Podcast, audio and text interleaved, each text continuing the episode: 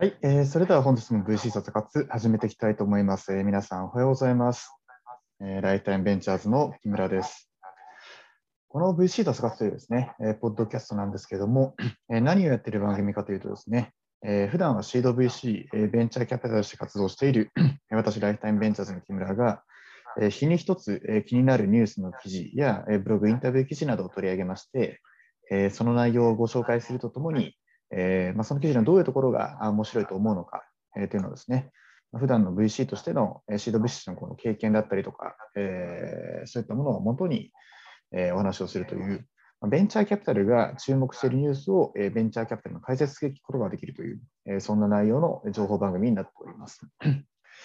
で、大体まあ、ライブ配信だと平日の毎朝8時、えー、プラスマイナス10分ってすごいね、あの配信時間が不安定なんですけれども、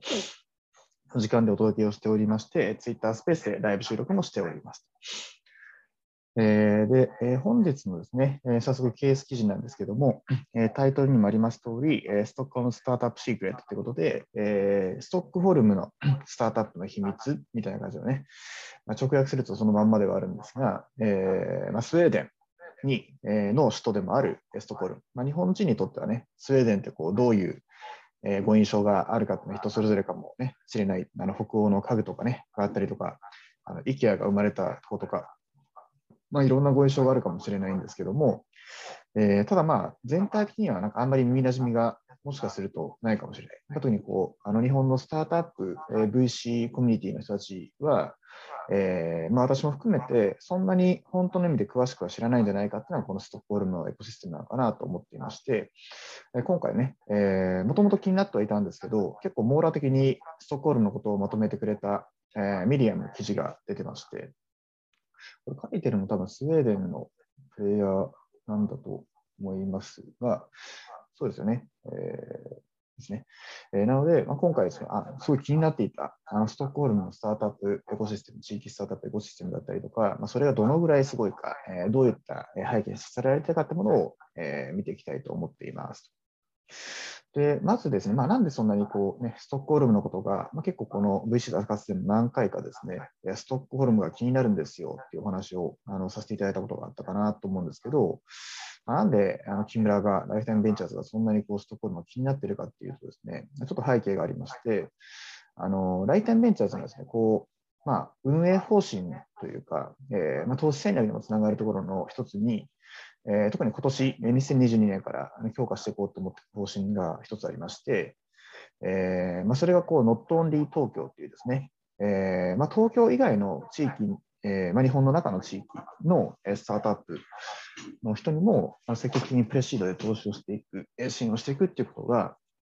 あの別に東京のあの企業からと支援しないって言ってるわけじゃないんですけど、えー、もうちょっとこうポジティブアクションとして、えー、東京都以外の、えー、起業家の方をもっと支援しようということを、えーまあ、決めていろんな動きをしてまして、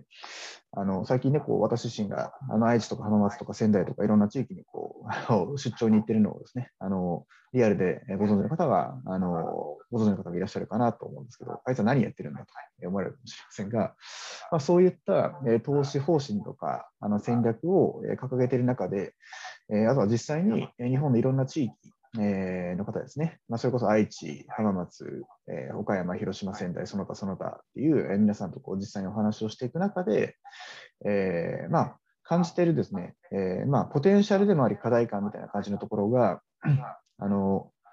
すぐにですね、なんかこう、あの人口のせいにしてしまう病気ってやつがあの日本人って結構強いと思っていて、え、あのそこを打破するような、え、事例を探してたら、アンストコールに行き当たったと。でまあ、それはどういうことかというとですね、あの日本ってあの客観的に見たときに、すごい特殊な国で、あの決して広くないことね、あの地球儀で見ても、あの実際、えーまあ、海外に行ったことがある方だったら、多分実感すると思うんですけど、まあえー、絶対的なこう面積で言ってもそんなに大きくない、しかも山ばっかりだから、平地が使える面積がさらに限られているこの国土の中にですね、あの1億2000人の人間が住んでるっていう状況って結構世界的に見ても稀なぐらいの、えー、人口規模とか経済規模が、えー、まあ、先人たちのですねあの本当にこう明治、大正、昭和の人たちの頑張りのおかげでこれだけまあ、反映した国になってきたっていうのが日本っていう国の背景だと思うんですけど、めちゃくちゃこれって特殊なことでして、あのまあ、過去にね、本当にこう、えー、世界史上で見ても結構珍しい、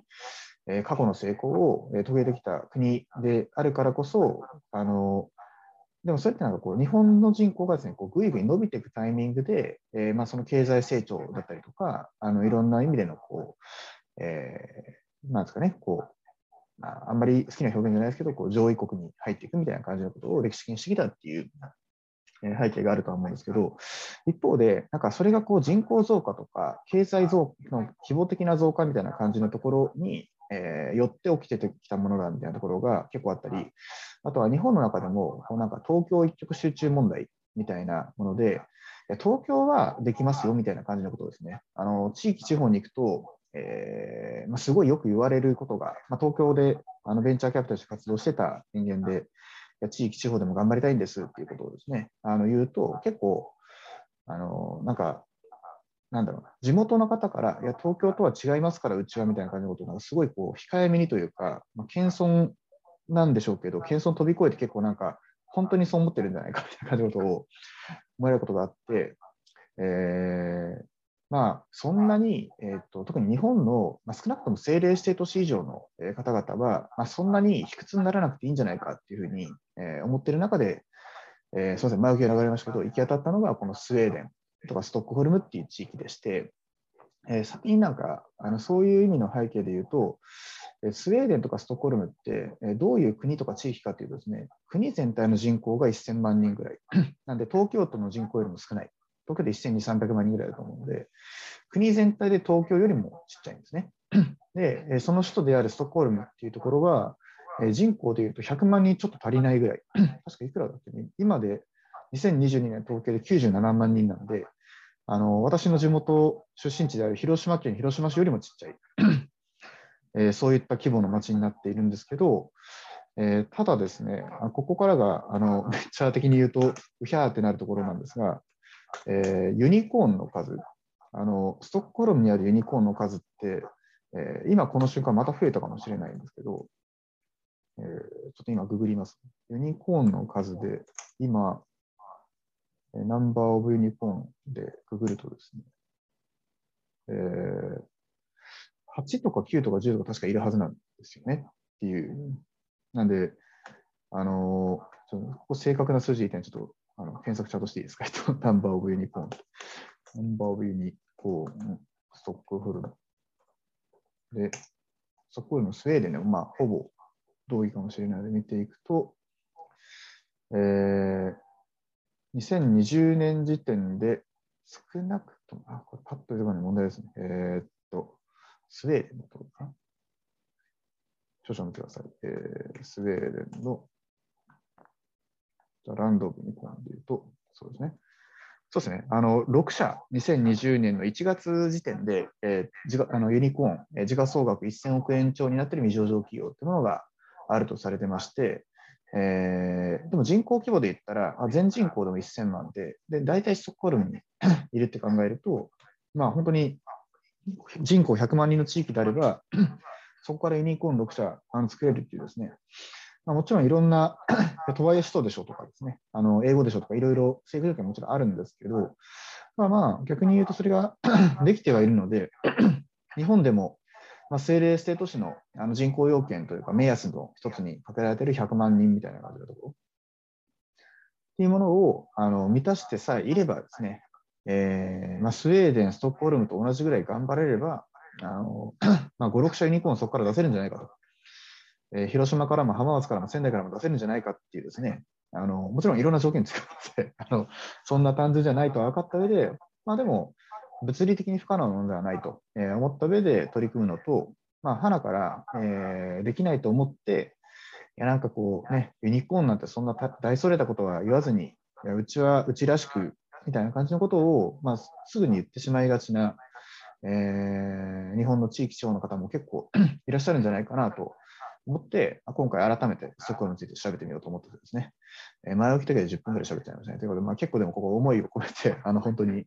そう思っているところなので、あ改めて、まあ、じゃあそのストックホルムがどういう先端になっているかっていうところを、えー、ぜひぜひお話をしていきたいと思っております。で、まあ、スタートアップの環境としては、先ほど申し上げた通り、えー、2022年時点で6社、ストックホルムにユニコーンがあって、えー、あとですね、えーと、アーリーステージシ、シリーズ A までの資金調達額、1年間の資金調達額でいうと、ストックホルムにあるスタートアップだけで1000億円ぐらいっていうことなので、あのこれってまあ、あのすごい多いか少ないかで言ったら、えーまあ、東京のスタートアップの資金調達額が多分2021年で、えー、どのぐらいですかね、まあ、正確な統計まだ出てないんですけど、多分6、7000億円ぐらいが、まあ、東京のスタートアップの1年間の資金調達額だって考えると、規模で言ったら東京の方が大きいじゃんと思うかもしれないですが、あの先ほど言った通り、あの100万人の人口の町と1300人の人口の町なので、まあ、人口1人当たりで言ったら、あのまあ、そこの部分でまず違いますし、もうちょっと言うと、アーリーステージのスタートアップによる資金調達額なので、あのさっきの東京の4、5、6000億円っていうのはですね、シリーズ B 以降とか、あのそれこそえー、海外機関投資家の方を巻き込んだプレイ IPO の50億円、100億円ラン含めての、えー、5、6000億円なので、本当の意味でシリーズ A までに限ると、多分私の体感その、まあ、10分の1ぐらいの金額だって考えたら、おそらくシードシリーズ A のっていうところで言ったら、えーまあ、絶対額で言ったら東京の方が若干勝るかもしれないですけど、人口1人当たりとかあのの規模感で言うと、あの全然ストックホルムが上っていう、そのぐらいの、えー、アーリーステージでの資金調達環境ができている地域ですと。であとはやっぱりまあそれを牽引している、えー、ですね、あのスウェーデンだったりストックホルム発の、えーまあ、先輩ベンチャー、先輩スタートアップというのが結構たくさんありまして、まあ、有名なところだとですね、えー、もしかしたらあのこのポッドキャストをそれで聞いていらっしゃる方もいらっしゃるかもしれませんけど、えー、世界最大級の、えー、音声えー、コンテンツ配信アプリ、えー、Spotify を、えー、生み出したのは、えー、このスウェーデンという国、ストックホルムという地域、えー、であったり、あとはですね、それ以外でも、Spotify 以外で言うと、クラーナっていうですね、あのフィンテックのユニコーン企業があるんですけど、これも、えーまあ、グローバルで、えー、本当に展開している、えー、大企業ですと。まあ、大企業スタートアップですと。いうことになっていまして、まあ、それ以外でもですね、あのまあ、ここからスタートアップじゃなくなるんですけど、多分スウェーデン、ストックホルム初のブランドであの全世界展開していることで有名なところで言えば、えー、例えばボルボだったり、IKEA だったり、H&M みたいなもの、あとは、えーね、日本ではこうエクスペリアみたいな感じで有名ですけど、えー、ソニー・エリクソンのエリクソンみたいな、まあ、そういった多国籍ブランドってものがあの歴史的に見てもできているっていうあの企業活動としては結構あの驚きの規模感、まあ、ヨーロッパ諸国の中でもあの、まあ、ノルディック、北欧諸国って実はすごいみんな人口規模そんな大きくないのですね、スタートアップセンターとしてすごいんですけど、ね、他のフィンランドとか、その別の回でね、お話できればとは思うんですが、まあ、そういった、えー、中でもやっぱりその、えー、一番中枢にあるのは実はこのスウェーデン、ストックホルムなんじゃないかと言われてまして、えーまあ、これがなんか起業家とか、実際の企業活動の、えところではユニークなところなんですけど、あのその背景を支えるこう株式市場みたいな感じのところも結構ユニーク、えだとされていまして、え、今はですね、これ結構驚きの事実だなと調べてと思ったんですけど、あのヨーロッパの、え中で、え、ロンロンドンですね、ま、世界三大金融センター、あのニューヨーク、ロンドン、そして我らが東京みたいな感じで、そういうふうによく、ね、言われてはいるんですけど、えー、じゃあ、そのロンドンを除くあの欧州諸国の証券取引所の中でですね、じゃあ、第1位、イギリスの次が、どこがその上場企業の数で多いのかっていうとですね、皆さんどこだと思いますかと。ね、イメージとしては、もしかしたら、あの LVMH、ルイ・ヴィトン・モエ・ヘネシーが、え、要するえフランス・パリのパリ証券市場なのかなっていうことだったりとか、えー、あとはやっぱりこう欧州経済の中心地で、スタートアップとしてもやっぱりイギリスに次ぐ第2位の規模感を持っているドイツ、えー、フランクフルトの証券市場かとかですね、まあ、いろいろこう皆さんご想像いただくかもしれないですけど、えー、まさかの驚きの事実でして、えーと、上昇企業の数でいうと、ロンドンの次が、えー、まさかのスウェーデンっていう マジですか？と調べて私もちょっと驚愕したんですけど、本当ですか？みたいな感じのところで、えーまあ、強烈なこう あのインパクトをこう感じたのと、あと、まあ、ここもなんかすごいなと思ったのが、あのスウェーデンのですねあの企業に占める新興企業の数、まあ、比率っていうんですかね、みたいなものがあのめちゃくちゃ高いっていうところがありまして、えー、本当にこう活気に満ちてると。で、どのぐらい活気に満ちてるかっていうと、えー、あのスウェーデン国内の会社の、えー、50%、半分以上とかは、あのいわゆる、まあ、講義のスタートアップ、まあ、スモールビジネスみたいな感じね、あの別に関しても VC マネーを前提としない会社もたくさんあるんだとは思うんですけど、まあ、新規に創業された会社は国内の、えー、企業数のあの圧倒的な大半部分を占めるっていう、えー、ななんだそれはっていうこうあの、まあ、思わされるですね。本当にこう、起業家にとって、まあ、すごく、えーまあ、周りにもアントレプレナーだらけみたいな感じの状態が、あの会社の中の環境としてあると、えー、いう、まあ、そういう環境がスウェーデン国内にはできているというところですね。あとはなんか記事の中で書かれてて、すごい面白かったところがもう一つありまして、あのプライベートエクイティセクター、まあ、我々ベンチャーキャピタルの仕事も含めて、講義の未上場株への投資、プライベートエクイティっていうものを、えー、やってるところっていうのが、まあ、すごく発展していると言われていまして、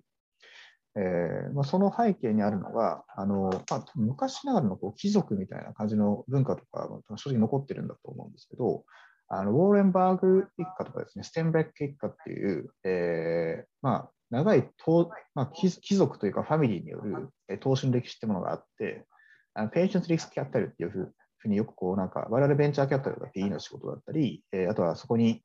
共同投資をしたり、LP 出資をしてくれているファミリーオフィス、えー、まあ、いわゆる資産家の資産運用みたいな感じのところ、えー、で、まあ、言われるんですけど、あのね、ウォーレンバーグが何かとか、ステンベックが何かっていうのは、ちょっとウィキペディアを見ていただければあの、なるほど、あの名門のっていうふうになると思うんですけど、ウォーレンバーグファミリーが支援している EQT っていうですね、プライベートエクイティがあのストックホルムとかシンガポールまで、えグローバルで展開しているプライベートエクイティにもなっていて、えまあ、VC というよりは本当にプライベートエクイティなんですけども、あのまあ、本当にそこの PE 業界があの国内経済に与えている経済インパクトがすごい大きいと。まあ、EQT にもたくさんそういったファミリーが支援していて大きくなったグローバル PE ブランドがたくさんあるんですけど、あの PE インベストメント、プライベートエクイティ、未上場株投資っていうものが、えー、スウェーデンの GDP に与えた影響に関するです、ね、要因分析っていう、すごいなみたいな、こんなこんなあの分析をしていること自体がすごいなと思うんですけど、あの2007年時点からそこ約10年間ぐらいで、えー、スウェーデンの GDP が、えーまあ、伸びた増分があるんですけど、その増加分に対して、えー、プライベートエクイティが直接的に貢献をした部分というものをあの定量分析しているようなあの図が、えー、記事の中に載ってるんですけど、Swedish P has boosted Swedish GDP by 4.7%みたいな、そんな図があるんですけど、4.7%この、まあ、VC とか PE の投資によって、えー、その GDP 増加のうちの4.7%、5%ぐらいは生み出されたと。まあ、これ大きいと見るか小さいと見るかはあれなんですけど、まあ、そもそも定量化されてる時点ですごいっていう話と、でそのうちの1%は、えーまあ、我々ベンチャーキャピタルのコントリビューション。えー、v、VC が投資をしたところは純利益であったりとか、あとはそこから生まれた会社が生み出していってる、えーまあ、売上を含めた GDP みたいな感じですね。付加価値みたいな総付加価値っていうものがそこから生まれているっていうことで、なんかどうやって計算したんだろうっていうのが、まあ、それはそれでちょっと興味を引くんですけど、あの、こういうのね、ちゃんとあの定量化して PR、IR すぐしたら素晴らしいなと思うんですが、あの GDP の成長の1%は、いや、我々 VC が直接的にコントリビュートしていると。で、そこからこうダイレクトにコントリビュートしているところ、えー、だったりとか、インダイレクトにコントリビュートしているところ、周辺経済に影響を与えるところも含めて、えー、合計4.7%部分。えー、スウェーデンクロクロールだと、スウェーデンの通貨単位がスウェーデンクローナ。まあ、1クローナ12円ぐらいなんですけど、えー、それで言うと、230ビリオンスウェーデンクローナなんで、えー、日本円に略すと大体2.5兆、2.2から3兆円ぐらいの間ですかね。えー、そのぐらいの金額は、あのまあ、直接間接、えーまあ、直接のそのキャピタルゲームも含めて、込みで、ベンチャーキャピタルが PE の、えー、投資によって、その GDP の増分がもたらされたと。2、3兆円ぐらい GDP が増えたというふうに言われていると いうことで、えー、結果的にそれがこう、まあ、新しい仕事をたくさん生み出しているみたいですね。あの雇用に対する貢献みたいなものも含めて、えー、また同じようなブリッジチャートが、ウォーターフォールチャートが流れてるんですけど、まあ、8000人とか1万人ぐらいがあの新しいジョブをあのこういった VC とか PE の仕事を通じて得たと、えー、いうことが書かれてて、まあね、本当かよって、あのちょっとこう突っ込みたくなるぐらい 本当なんでしょうねっていう。まあ、でもそういう、あの、まあ、やっぱり我々 VC と P の仕事って、やっぱり一義的には、まあ、しっかりとあの投資先の方の、えー、価値の創出に、えーまあ、お金っていう形でしっかりと貢献をして、まあ、それをファンドの出資者 LP にしっかりと、えー、その成功を還元をして、えー、もちろんリターンを出すのは仕事なんですけど、まあ、それがなんかこういった周辺経済とか雇用にこういう形で影響を与えるってことを、あのそのコペンハーゲンエコノミクスっていうところが、この多分まとめてくれてる、ね、あのデンマークのコペンハーゲン平均出てくるところがすごくこうだなと思うんですけど、まあ、そういうことをやっているっていう、えー、国や地域としては本当にこう、まあ、いろんな意味でユニークなのが、やっぱりこの、えー、まあ、ストックホルムを中心とする北欧のエコシステムなんじゃないかなと思ってまして、あの、ナスダックノルディックみたいな感じですね。アメリカのナスダックに、えー、ノルディックから出ていく、ノルディック諸から出ていくみたいなところでも、まあ、スウェーデンから745企業がもう入っていると。いうこともあってですね、非常にこう、あの、まあ、世界中から、特にコロナの後に、えー、やっぱり世界中の投資家が世界中の投資先を探すようになってきているという文脈の中でも、非常にこう本当に注目されている地域だなと、えー、改めて思いましたし、えーまあ、これから人口が、ね、あの減っていく中での、まあ、しかし、いろんな地域でスタートアップのエコシステムを東京以外の地域でも作ろうという、えー、活動している我々日本の中でも、なんかベンチマークにすべきなのは、あのいろんな意味でこう歴史的な積み重ねと規模の経済が働いているシリコンバレーとか、えーまあ、もしくは中国みたいなものは、まあ、学ぶところとしてはね、あの最先端、最大級のトレンドがあるのは事実なので、えー、ウォットする必要はあると思うんですけど、あの根本的にはやっぱり真似しようと思っても、コンテクストを違いすぎて真似できない部分が多いので、えーまあ、ヨーロッパのエコシステム、特に、えー、この北欧諸国のエコシステムのは、えー、これからスタートアップのエコシステムを作っていこうと、プレイヤーとしてやっていこうというふうに思う起業家の方、えーまあ、起業家の方はですね、もう頑張るっていう感じなんで、まあ、我々は本当に投資家含めた支援者が、えー、これまでの日本のエコシステムになかったものを自分たちのプレイヤーとして、えー、いろんな人と、えー、関わりながら作っていく。そのインパクトを作っていくという意味では、実はなんか一番ベンチマークにすべき地域は、あの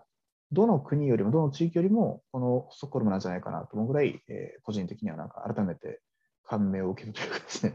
すごいなと、こんなことが起きるのかっていうことを起こしている、えー、奇跡の地域。まあ、イスラエルのテレアビとかもですね、結構有名で、5、6年前から日本の大企業さんとか、ベンチャーキャピタルも言ってたりするんですけど、まだまだストックホルムとを知っていたり、そのプレイヤーと関わりがあるような日本の VC も少ないと思いますので、ライタイムベンチャーとしても引き続き、リサーチもするし、まあ、現地のこうインキュベーター、有名なインキュベーターもですね、あのスティングとか何個か出ていたりするので、その人たちともなんか意見交換したりとか、えー、なんだったらこう、あのライタイムベンチャーの出先で、そういったプレイヤーからの次回ラウンドのファイナンスだったり、一緒に働こうよみたいなことだったり、アクセラレーターを出させてよみたいなことも含めて、やっていくようなサポートをやっていく意味でも、よりディープに、ディープダイブしてしっかりと、この学びを深めていきたいなと思った次第でございます。